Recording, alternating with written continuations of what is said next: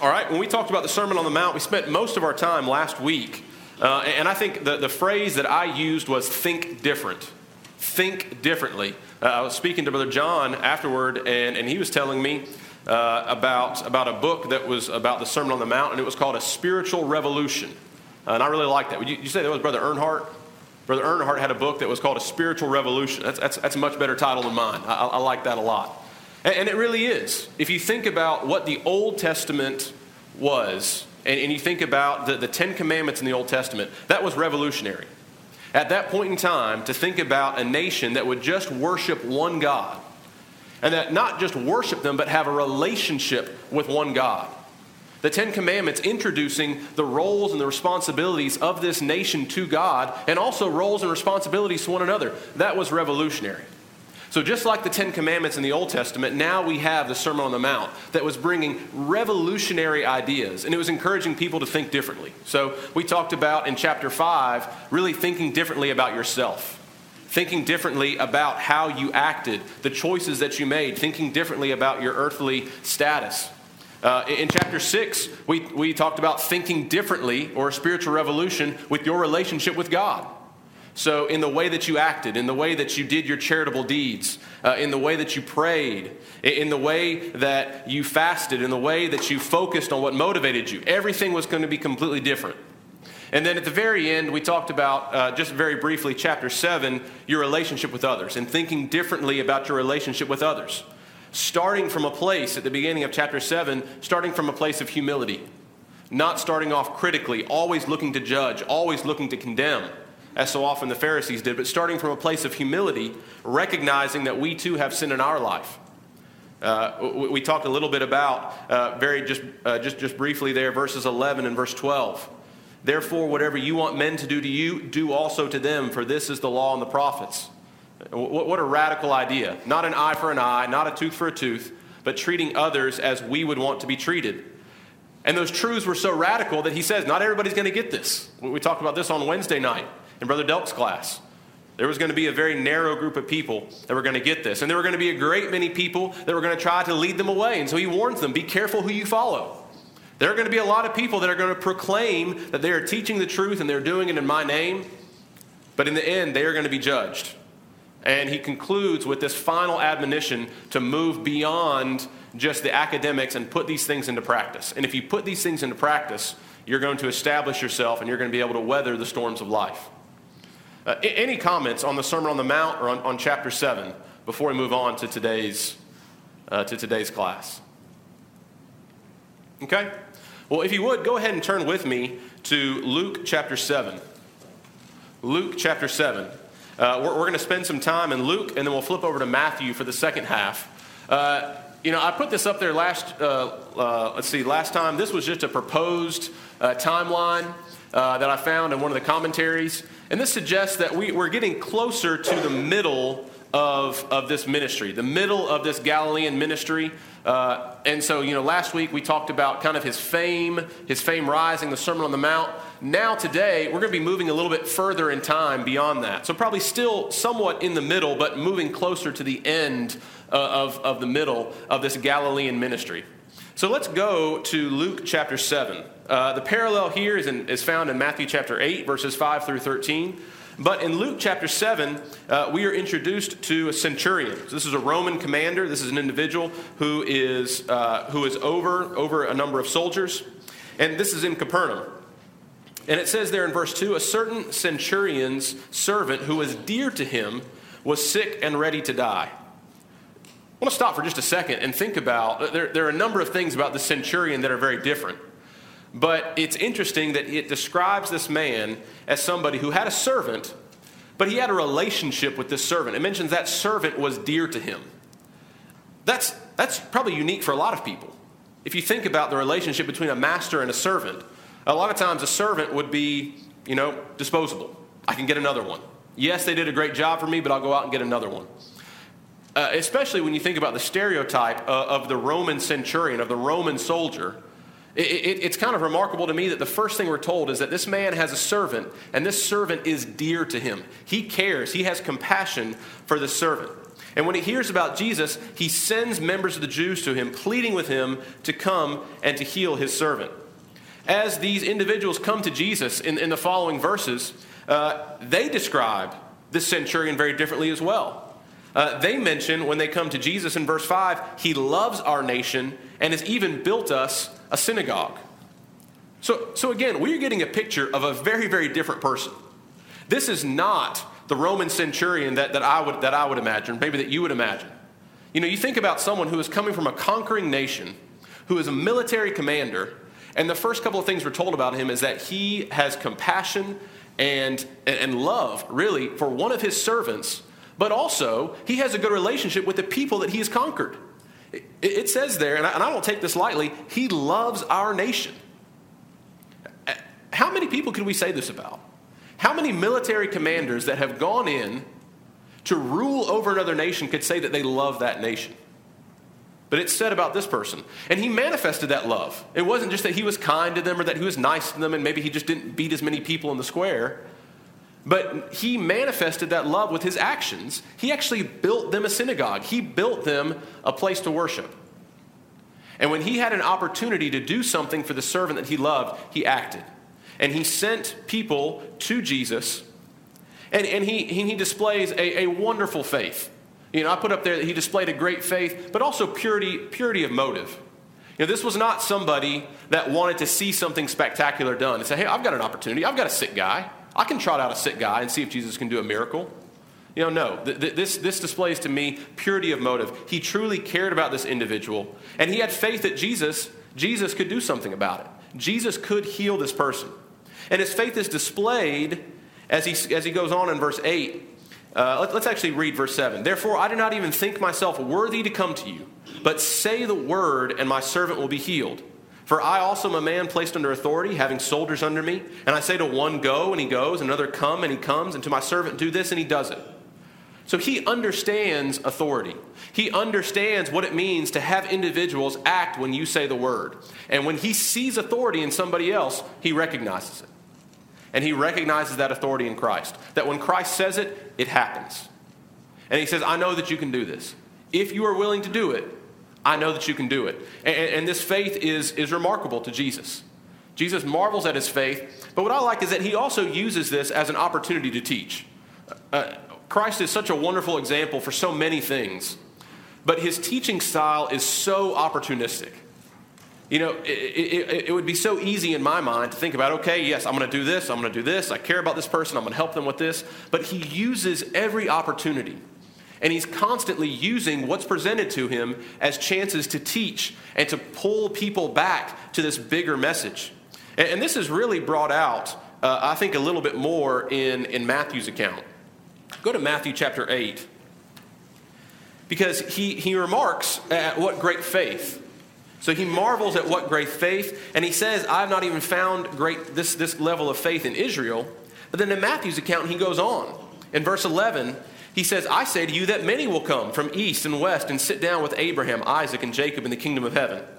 But the sons of the kingdom will be cast out into outer darkness, and there will be weeping and gnashing of teeth. So he uses this as, as an opportunity not only to do something for an individual that has displayed great faith, but also to teach the Jews that were there.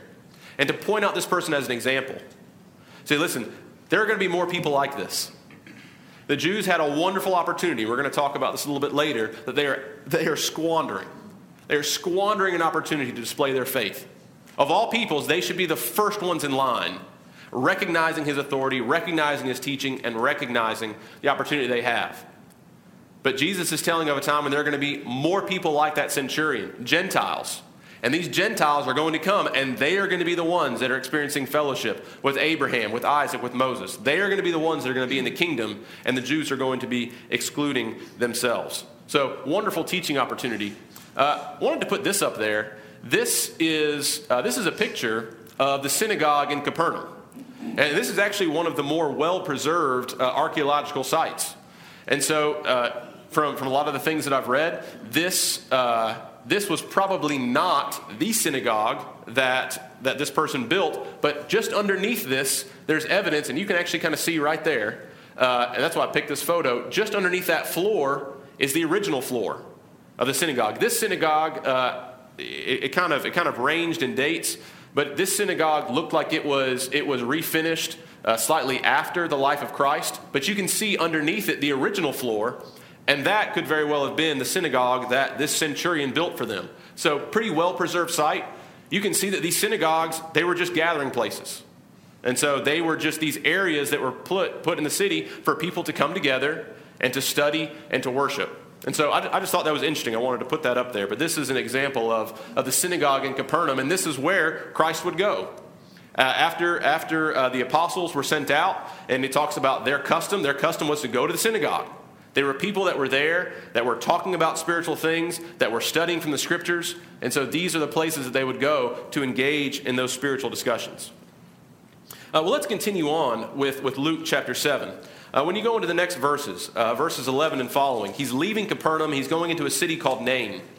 Um, many of the disciples are going with him. There's a large crowd. As he comes close to the gates of the city, uh, a dead individual is being carried out. It says the only son of his mother, who was a widow, a large crowd from the city was with her. So you've got a crowd coming in and a crowd coming out. And we talked about this last week, but despite the importance and the gravity of the job that Christ had to do, he was not too busy to be moved with compassion for the everyday things that concern people. People died all the time. People die, people die every minute of every day. But yet, as Christ was going into the city with a huge crowd following him, the weight of teaching upon him, he sees a woman who is grieved, and he is moved with compassion for her. And, and I don't want us to move beyond that. Yes, this is this is obviously an opportunity for teaching. This is an opportunity to show his authority. But he is, he's shown his authority a lot. He has done he has done a lot of miracles. To the people that are following him, there should be no doubt. You know, what, what's the difference between fifty miracles and fifty-five miracles? And at a certain point, you know, you would think that you would reach a period of diminishing return.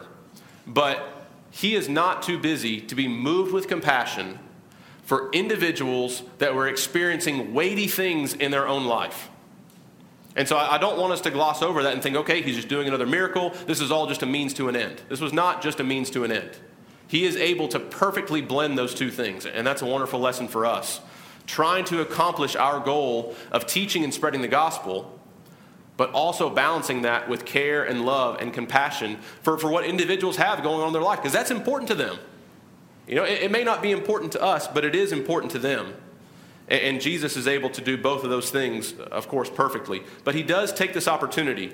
And in verse fourteen, it says, he came and he touched the open coffin, and those who carried him stood still. And he said, young man, I say to you, arise. So he who was dead sat up and began to speak. Now, now this is pretty incredible. Um, we we have seen, it, uh, to my knowledge, this is the first time that we've seen that we've seen Jesus raise somebody from the dead. He's done a lot of healing. He's done a lot of other very, very impressive things. But I feel like we're crossing over a threshold here. It is it is remarkable, and, and it really shouldn't be. Uh, it really shouldn't be a huge leap. You think about it. If you can heal somebody who is sick, it makes sense that you could also heal somebody who is dead. If you have already demonstrated that you have power over the physical body, This this should not be a logical leap, but it is, right? It is a difference. There is a difference between so, seeing somebody who is sick, who is now well, and seeing somebody who is dead. Because death is the end. That's it. You, you have crossed over a point that you are not coming back from in this world, and Christ brought him back. That, that, that's remarkable.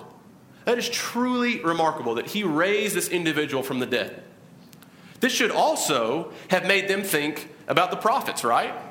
Because who else was raising individuals from the dead in the Old Testament? Who else? Elijah and who else? Elijah and Elisha, right? Elijah and Elisha also raised individuals from the dead. And then wasn't it, was it, uh, I'm going to get him confused. Was it Elisha, right? Was it Elisha's bones? The person touches Elisha's bones? And then he's raised from the dead? So you think about it. There's a lot going on here. There's, there's demonstrating his absolute power and authority, but there's also pointing back to the Old Testament and reminding them, hey, who else was able to do this? Elijah and Elisha, prophets that were sent from God. There are to the cynical individual, there's always somebody, you know, if you watch, if you watch magicians, you know, every time I watch a magician, I'm like, all right, how'd they do that? You know, you're trying to, like, there's got to be a catch somewhere. I, I can imagine that there were cynical individuals watching Jesus heal people and say, oh, okay, you know, that pro- that person probably wasn't that sick, or, you know, maybe they were kind of just doing this thing with their hand and then they straightened it out. There, there's no faking raising somebody from the dead. There's no faking that. And, and it says here that this made an impression on the people around them. Uh, it says, verse sixteen, fear came upon all, and they glorified God, saying, a great prophet has risen up among us. God has visited his people, and this report about him went throughout all Judea and the surrounding region. So this this was this made an impression.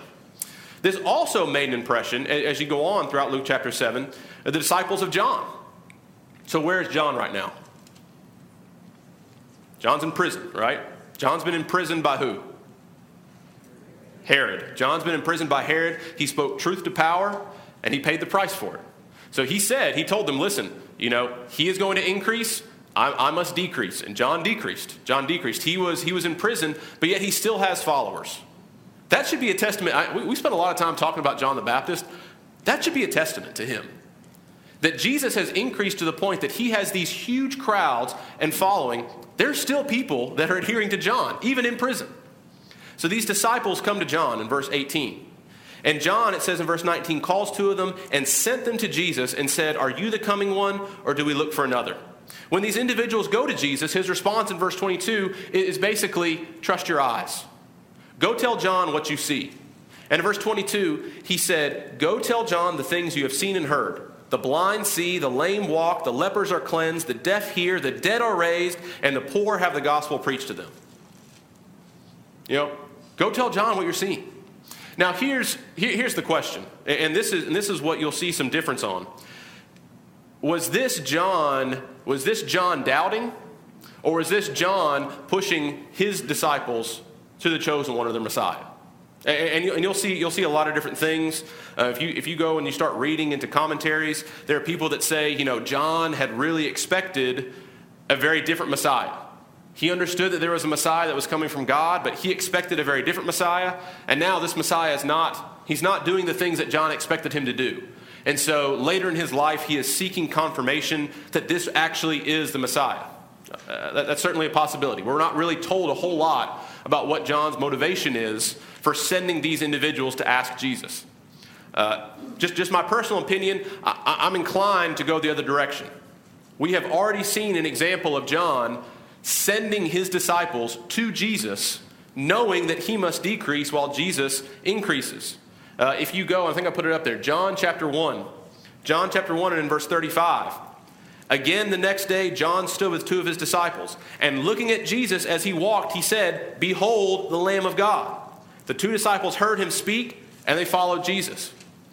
John has already demonstrated just an incredible amount of humility. And, and in that passage of John chapter one, he relays that he was told the individual whom the Spirit comes and alights upon, that is the one that has come from God. So while it's certainly a possibility that later in his life, uh, in, in prison, there's no telling what he's had to endure in prison, uh, there's certainly a possibility that, that John may have wavered a little bit or, or just had a misunderstanding and he's seeking additional confirmation. I also think that it's just as likely, and, and to me it makes a little bit more sense, that again, he is pointing his disciples to the Messiah. He sees another opportunity.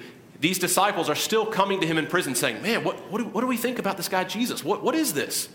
And he is using this as an opportunity to say, listen, go. Go ask him. Go ask him for yourself if he's the chosen one or if there's another one coming. Uh, that, that, that's what I tend to believe, um, is that this is, this is him taking another opportunity to push these individuals to Christ.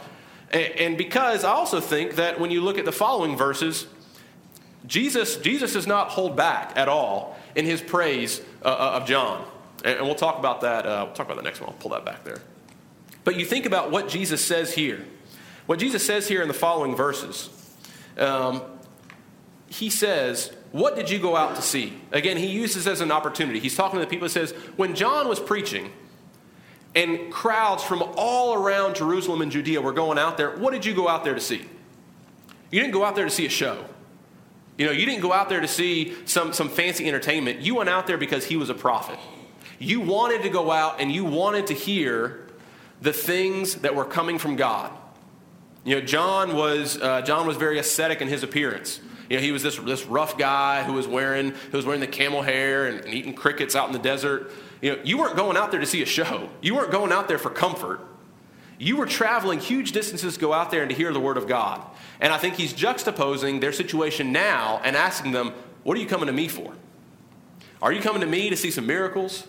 And that's gonna, and we're going to talk a little bit more about that as he expands on that idea. Are you coming to me to see miracles? Are you coming to me to be entertained? Are you coming to a prophet to truly hear the message that comes from God? But then he praises John in verse twenty-eight. I say to you, among those born of women, there is not a greater prophet than John the Baptist. It's powerful words.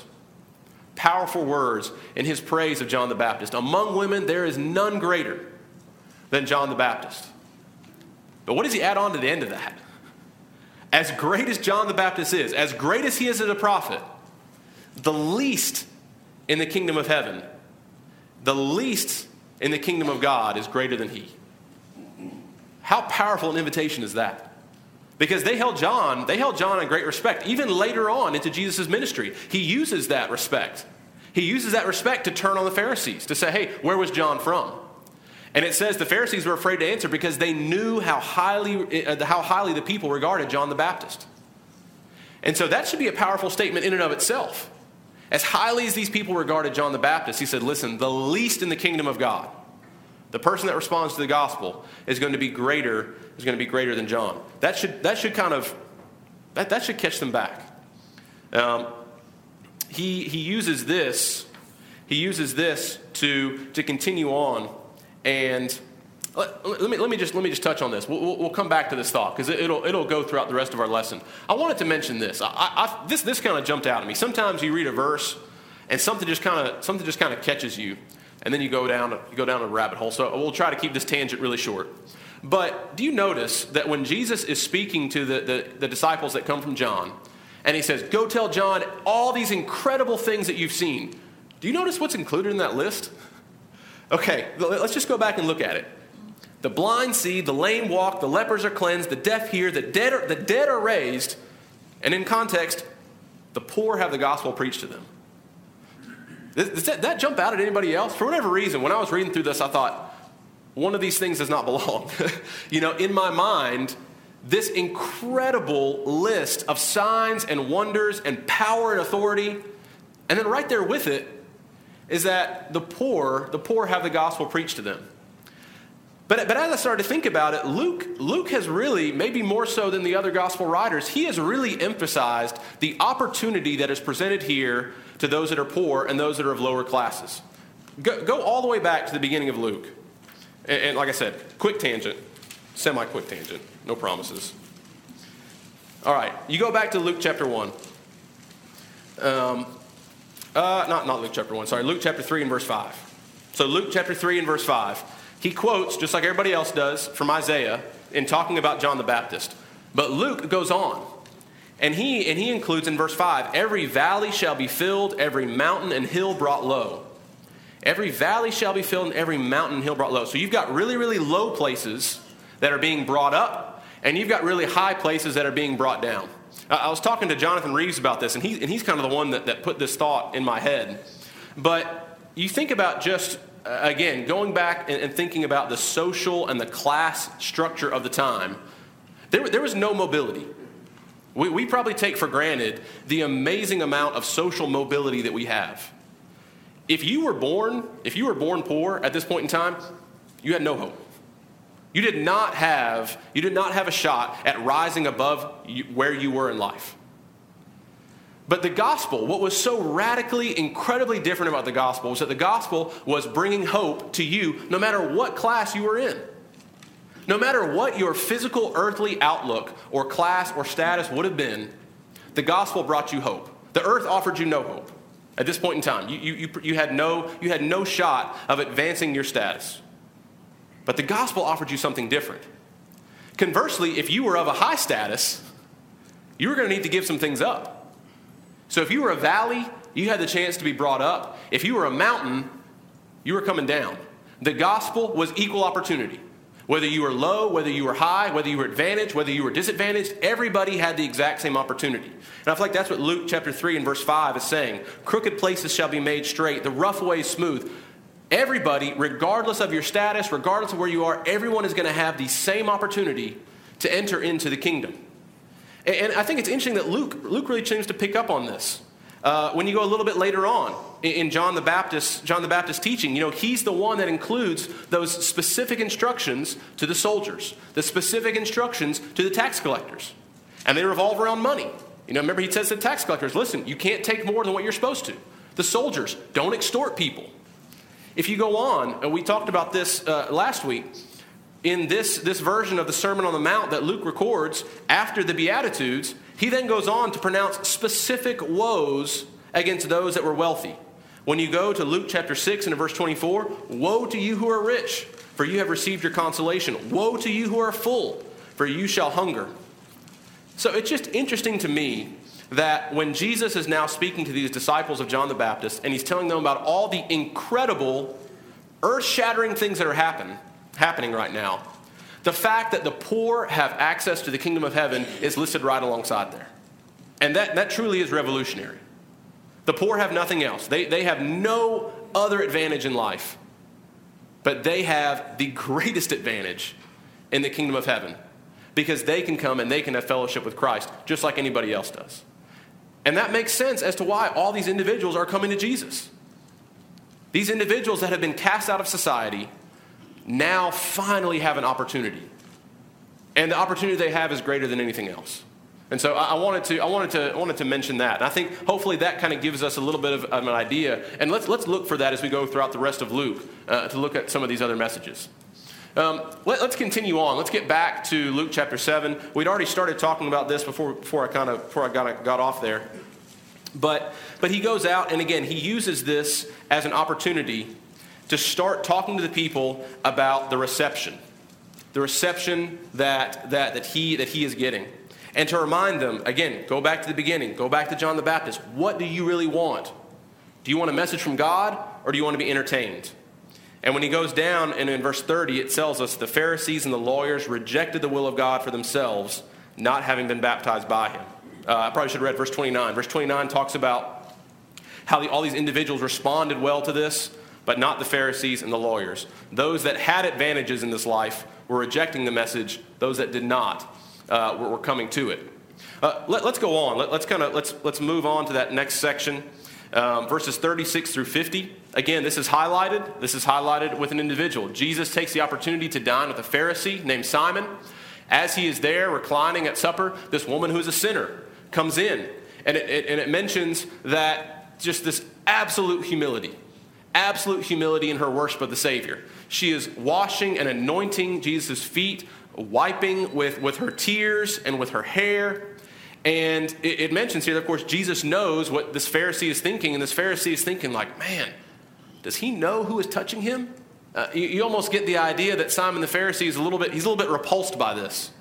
That this this sinful this sinful individual, and I don't I don't think we're I don't think it mentions here. It just says in verse thirty-seven, a woman in the city who was a sinner. So we're not sure what, what, what her sins were, but clearly whatever her sins were, it was widely known. It was widely known what kind of a person she was. And, and this Pharisee is a little bit repulsed by this. But yet Jesus, again, uses this as an opportunity, and he says, listen, you know, this individual, he says, can I tell you, can I tell you, a, can I tell you a parable? And, uh, And the parable that he tells them is, he, is these two individuals that owed money. One owed a small amount, one owed a large amount. They're both forgiven. And he says, who's going to be more grateful? Who's going to show greater appreciation? Well, the one that the one that had the large amount forgiven. Perfect parallel for what's going on here. So, you know, again, going back to that idea, those that are well have no need of a physician. Jesus said, that's not why I'm coming. I'm coming for those that are not well. I'm coming for those that have lives full of sin so that I can dramatically change them. They are going to be the ones that are going to place great value on that forgiveness. And conversely, those that see no need to change their lives, the Pharisees, the lawyers, the scribes, the princes, the rulers, those that have no desire whatsoever to radically change their lives are going to be the ones that are going to have the hardest time coming to Christ. And so it should be, so it should be no surprise when we come to chapter eight. When we come to chapter eight, who do we see that is, who do we see that's around uh, that's that's around Jesus. It's these women. It says, uh, chapter eight, uh, let's see, verse one. It came to pass afterward, he went through every city and village, preaching and bringing glad tidings of the kingdom of God. The twelve were with him, and certain women who had been healed of evil spirits and infirmities. Mary called Magdalene, out of whom had come seven demons. Joanna, the wife of Chuza, Herod's steward. Susanna, and many others who provided for him from their substance.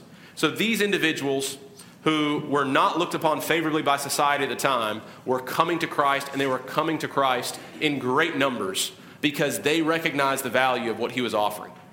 And that that, that is a lesson for us today too. I, I am I'm as guilty of others of, of having individuals, and I've even I think I've even said this before. I'm like, man, that person is so close. They're such a good person. You know, they do everything right. They they don't need to change that much to come to Christ. And in my mind, that's a good target for the gospel. They're, they're, they're like, you know, if you got to put a percent, they're like ninety-six percent of the way there. If we could just get them to tweak this little thing, they would be such a wonderful Christian. But, but how many times are those the people that are the absolute hardest to come to Christ? Because they don't need to change anything. They're living good lives. They're responsible. They've got good morals. You know, in their minds, what do I need to do to be different? And so often it's the individuals that we are probably a little bit repulsed by. It's the individuals that have lives that are just absolutely full of sin. They are the ones that hold the truth of the gospel in highest esteem because they know that their lives need to change. It is abundantly clear to them that the path that they are on is not leading anywhere good. And, and, that's, and that's, that's a lesson to me, and I know it's a lesson to us. That sometimes when we look with man's eyes at who we think the gospel is a good target for, a lot of times we're way off. We're way off, and we could take a lesson from Jesus there. Uh, while we go to Matthew chapter twelve, are there any comments? Any comments on, on our studies in Luke? Yeah, David, we've got, we've got one down here with Debbie.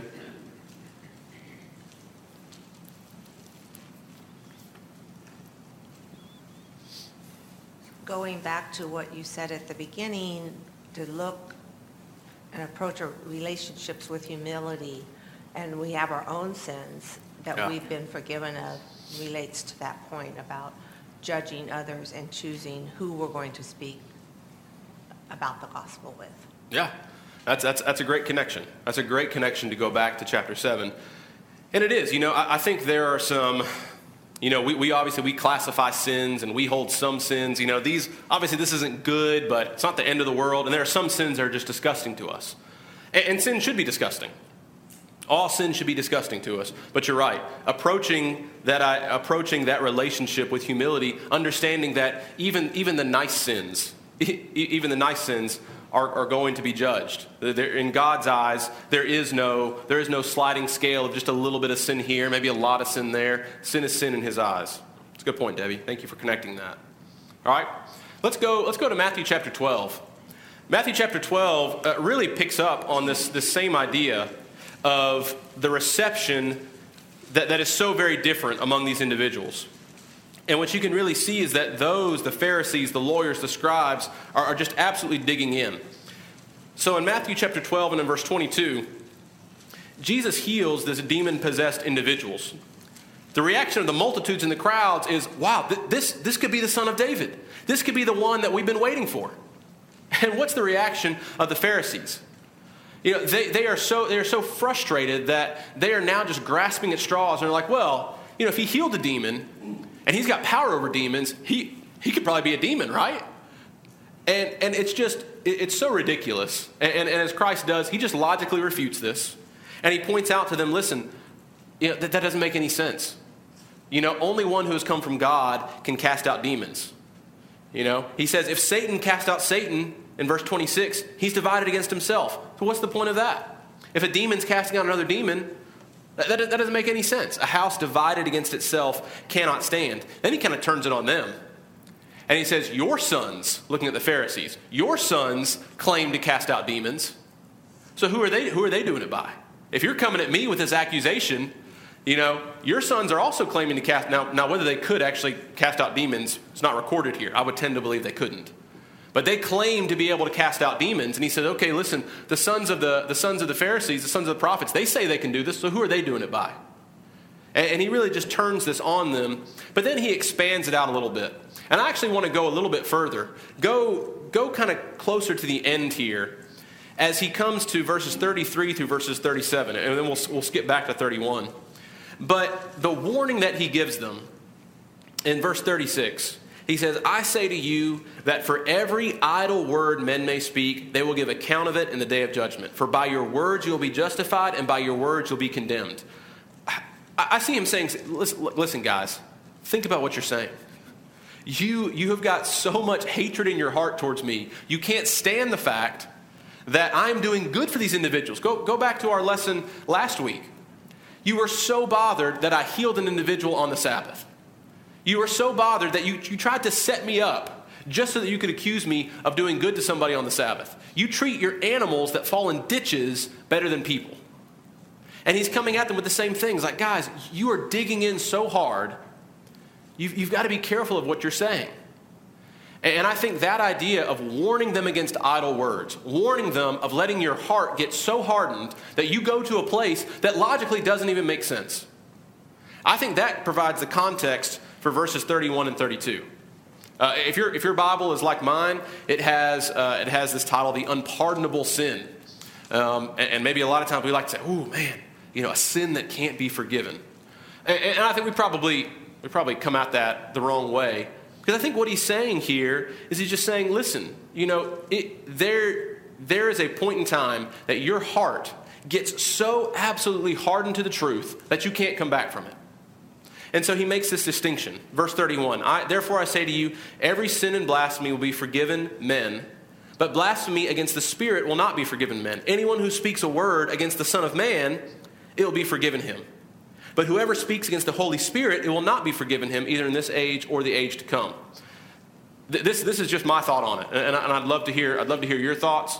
But Jesus, I feel like, is saying here, listen, if you hear my teaching and you disagree with my teaching, that is one thing. You know, I am teaching a message. If you disagree with that teaching, you know, you can have, you can think incorrectly about what I'm teaching, and we can work through that, and you can be forgiven of that.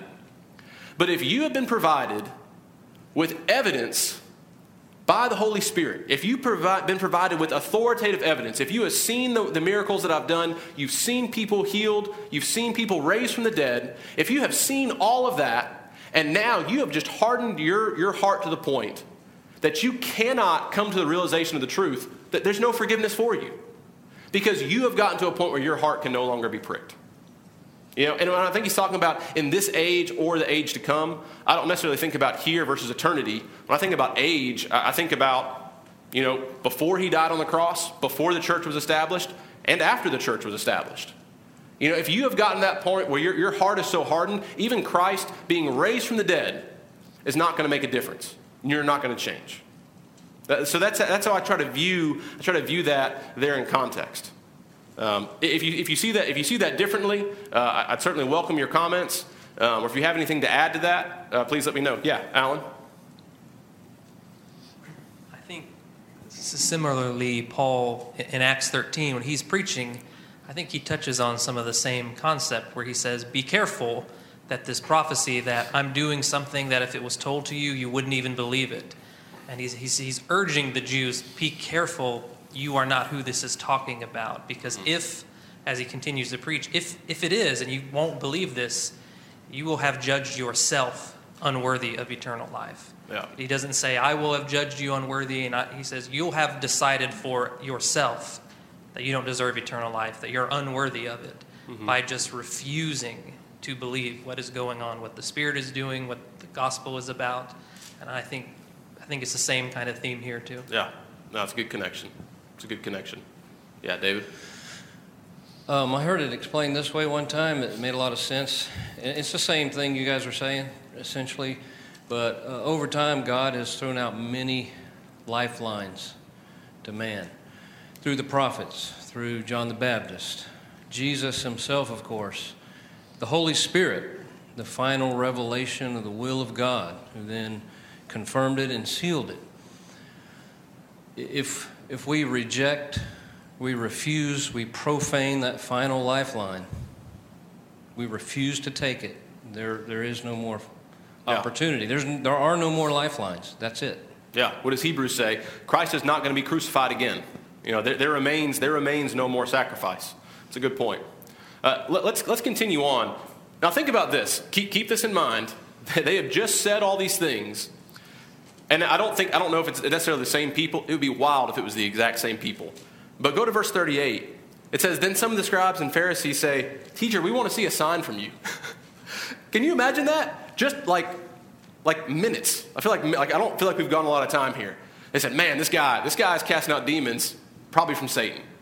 And then Jesus admonishes them, shows how ridiculous it is, and they say, "Okay, cool. So can we see a sign now?" Like. It, did. It, it really it really blows my mind. I hope it wasn't the same people, just for their sakes. I hope it wasn't the same people. But, I mean, how bold is that? Even if you're not the same person, even if you're just another Pharisee who's in the crowd, he has just completely refuted these individuals over here. So maybe, maybe in their minds they were like, okay, so it, it's cool to see signs. But you can just see how, how far off they are.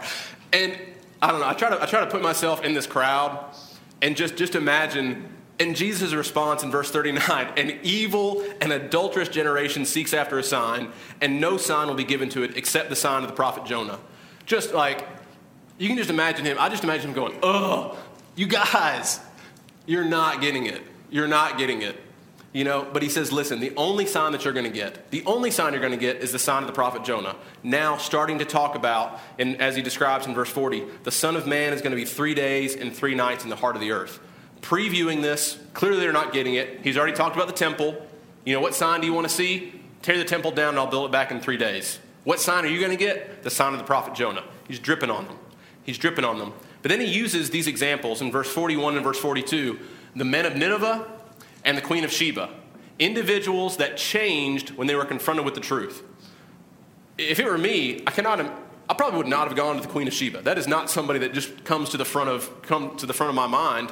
But she is. She was an individual, and uh, if you, we'll go back real quick. It's probably the last thing we've got time for. Go back to First Kings, and just look at the words that she says there. Let's see, First Kings, First Kings chapter ten. And I think these are the words that, that Jesus is referring to, this attitude. First Kings chapter ten, and look in verse six. "Then she said to the king," speaking to Solomon, "It was a true report which I heard in my own land about your words and your wisdom. However, I did not believe the words until I came and I saw with my own eyes." And then in verse nine, "Blessed be the Lord your God who delighted in you to set you on the throne of Israel." This individual, and I think this is what he's bringing out here, this individual that did not believe. They had heard a report. They're like, yeah, that's probably not true. That's probably not true. But then they saw it with their own eyes. And when they saw it with their own eyes, they're forced to admit that it was true. That's the exact same situation these individuals are in. They are going to be forced to admit that it is true, and they've seen it with their own eyes. Uh, when you when you go back there, um, the, the, uh, the, the next section here, he just likens them to this individual who has a demon. This demon is cast out. They have the opportunity to be made whole, but yet... because they haven't changed, because they haven't responded to it, they're going to be in a worse situation. They're going to be in a worse situation, and so too would the Jews be. They had this opportunity to change. They had this opportunity when they were confronted with the truth and the authority of his teaching, but they're going to reject it, and now they're going to wind up in a, in a worse condition. Um, that, that's that's all the time that we have for today, so we will we will finish up. Um, we'll finish up in uh, Matthew chapter thirteen next week. So we'll talk about those parables in Matthew chapter thirteen, uh, and then we'll hopefully move on into the next week's teaching. Thank you.